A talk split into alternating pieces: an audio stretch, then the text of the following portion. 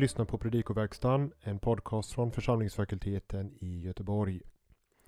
Innan du får lyssna på genomgång inför kommande helgdag med Daniel Johansson vill jag påminna om vad som finns till fördjupning och begrundan så här i stilla veckan, nämligen passionspredikningar och Youtube-serien Fördjupning i fastetid om korset i centrum.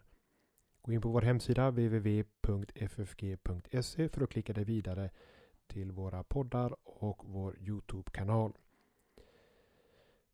Efter påsk kommer det en ny eh, serie på vår Youtube-kanal som handlar om uppståndelsen i centrum och varför Jesu uppståndelse bör vara i centrum för kyrkans liv och för den enskilde. Vi har haft en genomgång om korset i centrum och här får vi tränga djupare i varför också uppståndelsen hör till detta centrum. Följ oss på vår Youtube-kanal efter påsk. Men nu genomgången med Daniel Johansson. God lyssning! Evangeliet för långfredagen kommer i år från Markus 15, 21-41 och vi inleder med att se på den grekiska texten. I vers 21 möter vi verbet angarevo. Det används som en romersk soldats rätt att tvinga en civilperson att utföra en uppgift. Jesus anspelar på den här saken i Matteus 5.41. Innehållet i tjänsten uttrycks med en hinnasats. Eh, och det underförstådda subjektet till verbet det är de soldater som för Jesus ut till Golgata. Vi får alltså de soldaterna tvingade Simon i tjänst för att han skulle bära hans kors. Simon kommer agro, vilket kan översättas med antingen från åken eller från landet. Hade det varit kväll så skulle det mycket väl ha kunnat vara så att Simon har kommit från sitt arbete på åken, men med tanke på tidpunkten så tog det snarare handla om att Simon som en pilgrim tillbringar natten ute på landet utanför staden. Eller att han är en diaspora-jude som har flyttat tillbaka och som bor utanför Jerusalem och nu kommer in till staden. I vers 23 eh, är verbet edidon imperfekt och det är ett exempel på den konnativa användningen, det vill säga att imperfekt används för att uttrycka att någon försöker göra något. Eftersom Jesus inte tog emot det myrrablandade vinet kan ju soldat, eller de som stod där bara försökt att ge honom det. I vers 24 är participet ballontes instrumentalt, det vill säga det uttrycker hur kläderna delades genom att kasta lott. Tis ti arre lämnas oöversatt av både Bibel 2000 och Folkbibeln 98 medan Folkbibeln 15 översätter det. Betydelsen är vad var och en skulle ta. Vi går fram till vers 26. Kai en he epigrafe tes aitias auto epigegramenne. Det blir i en ordagrann översättning och påskriften eller anslaget med anklagelsen mot honom var skriven. Det Här översätts lite friare de svenska översättningarna. Notera sedan att vers 28 saknas. Den finns inte i någon av de tidigaste handskrifterna. Troligen är det så att Lukas 22.37 vid något senare tillfälle har kommit in i den här texten på den här platsen. Och den fanns då med när man numrerade verserna. Vi går till vers 29 där det sägs att de som gick förbi korset är blasfemon Jesus. Den svenska översättningarna tar det i betydelsen håna eller smäda. Men då missar man den hädelsestrid som pågår i Markus evangeliet. Jesus hade i 1464 dömts till döden för hädelse och nu hädas den korsfäste Jesus. Hädelsen består i det som följer i vers 29 30. Jag kommer att säga mer om det här eh, lite senare. Den lilla interjektionen oa lämnas oöversatt i Bibel 2000. Den ska inte blandas ihop med oaj som betyder ve. Oa uttrycker mer av en retsam förundran. Ha, som i folkbibeln 15 eller haha. Eller man skulle kunna tänka sig ungefär så här. Ha, ha, ha, ha, ha, ha. Det substantiverade participet H-katalyon bör översättas du som bryter ner eftersom satsen fortsätter med en imperativ i andra person singularis såson fräls dig.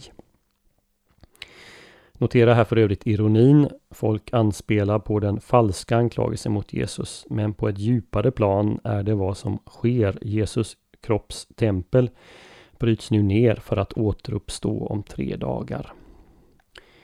Verbet sozo översätts lite svagt både här och i nästa vers i både eh, Bibel 2000 och Folkbibeln 98. Man använder verbet hjälp. Folkbibeln 15 översätter i mitt tycke helt riktigt med frälsa.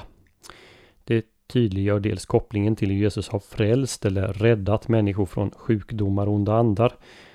Dels framgår också den eh, ironin som finns här med all tydlighet. Att gå ner från korset, ja det är det sista Jesus skulle och kan göra för att frälsa, rädda andra. Aoristparticipet katabas uttrycker här omständigheten för hur Jesus ska frälsa sig själv, nämligen genom att gå ner. Så går vi till vers 31. Eh, där kan vi notera att pros allelos, till varandra, lämnas oöversatt i Folkbibeln 98. Bibel 2000 översätter helt riktigt med sinsemellan. Det Markus säger, vilket inte framgår av Folkbibeln 98, är att översteprästerna och de skriftlärda gör narr av Jesus genom att tala med varandra. I vers 32 möter vi satsen Ho Christos, Ho Basilevs Israel, Katabato, Nyn Apoto, Stauro. Det här är en uppmaning i tredje person. Må Kristus eller må Messias, Israels konung, nu stiga ner från korset. Folkbibeln 15 översätter, eller förlåt, sätter punkt efter Israel och underförstår ett vara och översätter Han är Messias, Israels kung och så fortsätter man Nu må han stiga ner, eller nu får han stiga ner. I vers 33 möter vi en genitivus absolutus i genomenes horas hektes när det blivit sjätte timmen. Med tengen avses både jorden, eller kan avses både jorden, Bibel 2000 översätter så, och landet, så översätter folkbibeln. Eh, I vers 34 så möter vi ju citatet från Saltaren 22 och där i grekiskan finns uttrycket eisti som ordagrant blir till vad. Det här är en i Septuaginta ordagrann översättning av hebreiskans lama men vi brukar översätta det med varför så det får vi också göra här. I vers 35 lämnar Bibel 2000 interjektionen i det, se, oöversatt, medan folkbibeln översätter med hör. Vilket kanske passar bättre i sammanhanget eftersom Jesus ropar. Nästa vers 36. Affete idomen. Det kan man översätta på ett par olika sätt. Antingen är det så att affete som kan betyda låt, tillåt, bara förstärker den hortativa konjunktiven idomen som betyder låt oss se. Ehm, alltså idomen betyder låt oss se men med affetet då så får man en liten starkare betoning av låt. Eller så är affetet mer av en självständig uppmaning med betydelsen vänta eller låt honom vara. Då skulle vi översätta vänta, låt oss se eller låt honom vara, låt oss se om Elia kommer. I vers 37 är funktionen för aoristparticipet afeis i satsen afeis fonän megalen oklar. Betydelsen är efter att ha lämnat eller sänt iväg ett stort rop. Bibel 2000 lämnar verbet oöversatt medan folkbibeln översätter med ropar. Grammatiskt är det möjligt att det syftar tillbaka på ropet i vers 34. Men eh, det stämmer inte med Matteus 27.50 som uttryckligen säger att Jesus ropade två gånger. Till sist vers 39 och den romerska officerens bekännelse. Alethos hotos och anthropos hyos theo en. Hyos theo saknar artikel och skulle därför kunna översättas en Guds son. Men Colwells regel talar för att vi ska översätta med Guds son i bestämd form. Den här regeln innebär att man för att skilja på predikat respektive predikatsfyllnad låter predikatet ha artikel medan det utlämnas i predikatsfyllnaden. I svenska klargörs den här saken av ordföljden men grekiskan har som bekant fri ordföljd. Vi får alltså denna människa var i sanning Guds son. Evangelieläsningen den här långfredagen den kan delas upp i sju delar på följande sätt. Först i eh, verserna 21 22 beskrivs hur Jesus förs till Golgata. 23 25 hur Jesus korsfästes. 26 32 hur han blir hädad. 33 36 hur Jesus ropar med Saltaren 22.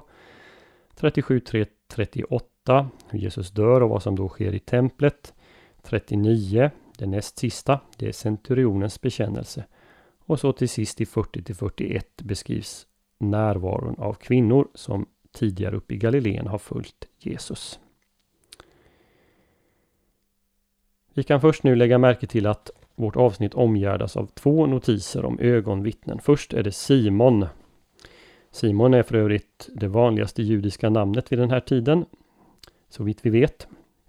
Inte mindre än tio stycken olika omnämns i evangelierna apostlagärningarna till exempel. Den här Simon var troligen en medlem av den kyrianska synagogan som fanns i Jerusalem på Jesu tid. Troligen var han född i diasporan i vad som idag är nordöstra Libyen men hade flyttat till Jerusalem. Om det nu inte var så att han var på pilgrimsfärd här över påsken. Här omnämns han tillsammans med sina söner Alexander och Rufus. Den naturliga slutsatsen är att de här är kända bland dem som Markus skriver sitt evangelium till, vilket ju troligen är de kristna i Rom. Kanske de själva bodde där och var med i församlingarna. Deras far, han är känd vid namn som ett ögonvittne till Jesu Golgatavandring och korsfästelse.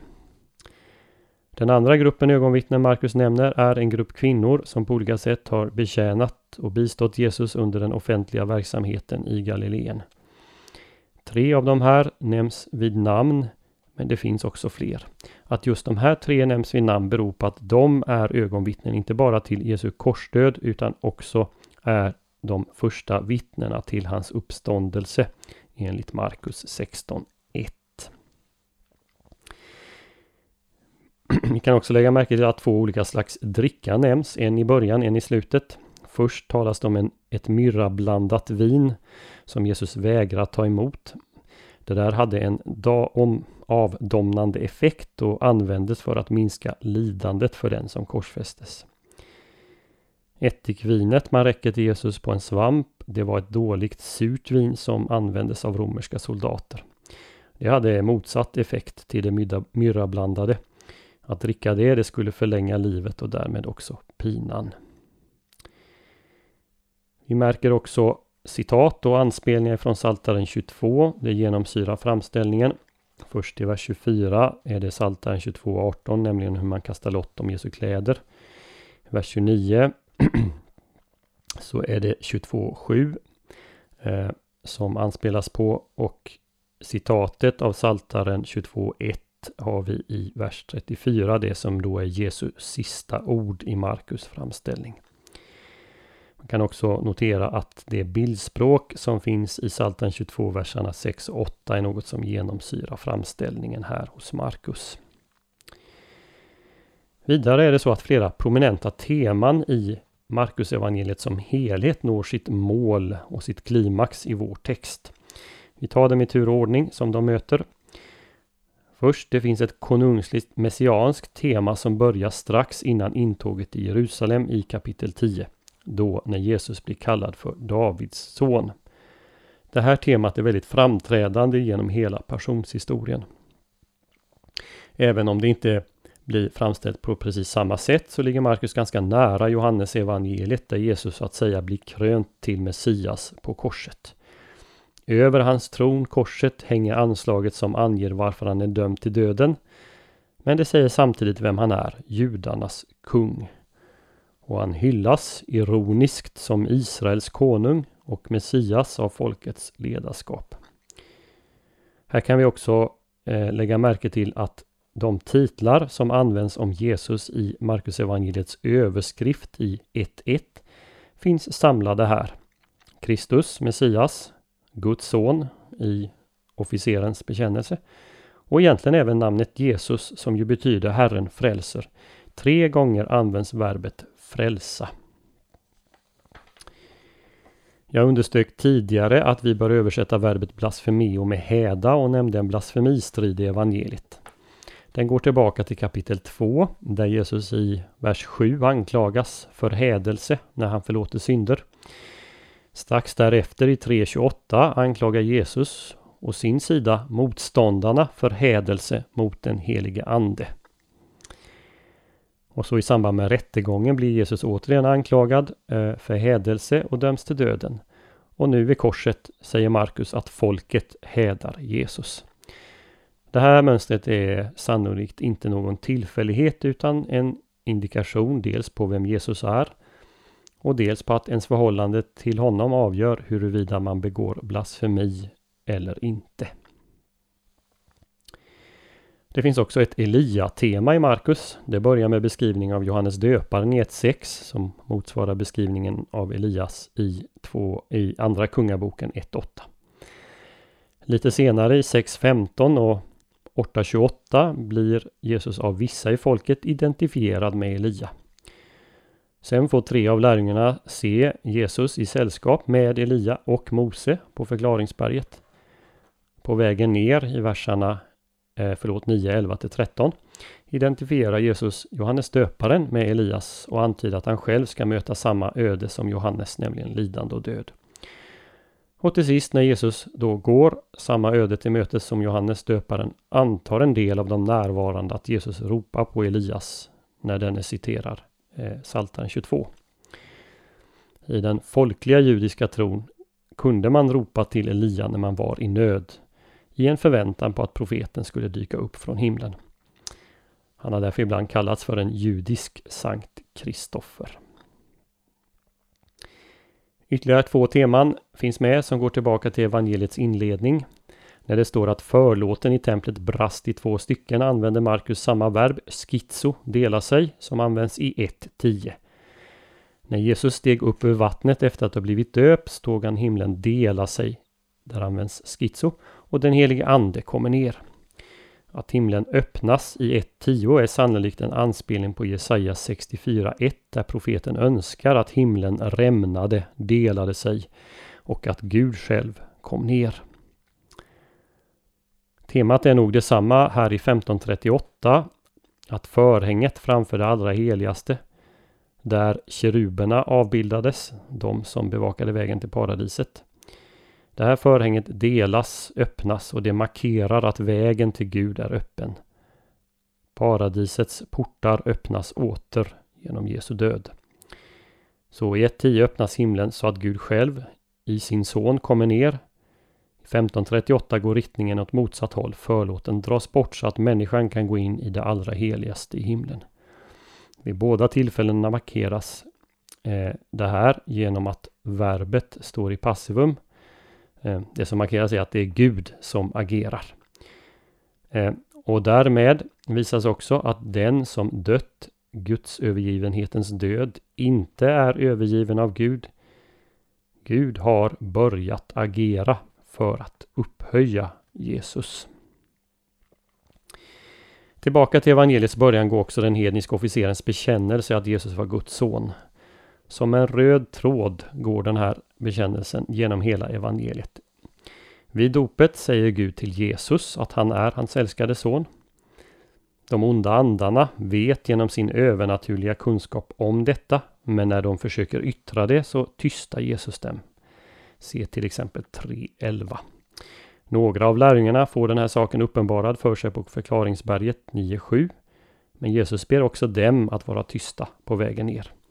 Folkets ledare misstänker att Jesus ser sig själv som Guds son och frågar honom om detta vid rättegången 1461. Men den första människan som tar denna bekännelse på sina läppar, något som vi läsare har vetat från början, det är en hednisk centurion. Jesu övernaturliga död gör ett sådant intryck på honom att han utropar Denna människan var verkligen Guds son. Mannens bekännelse förebådas hedningarnas tro på Jesus. Vägen till paradiset är i sanning öppen, både för jude och hedning. Kanske något av de här övergripande temata kan vara en ingång, en röd tråd i långfredagens predikan i år. I vilket fall, en välsignad stilla vecka önskar jag dig som har lyssnat.